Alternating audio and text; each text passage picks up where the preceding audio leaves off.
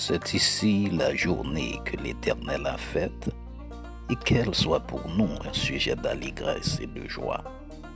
Chers frères et sœurs, amis, membres du Forum Parole de Vie, bonjour, bonsoir, avec vous, votre serviteur de toujours, le pasteur Daniel Davilma. Mesdames et messieurs, Parole de Vie, c'est un forum conçu pour la délectation des cœurs endoloris par les vicissitudes de l'existence et pour vous aider à franchir le Rubicon de ce long sentier périlleux de votre être. Tel est notre objectif au cours de ce forum.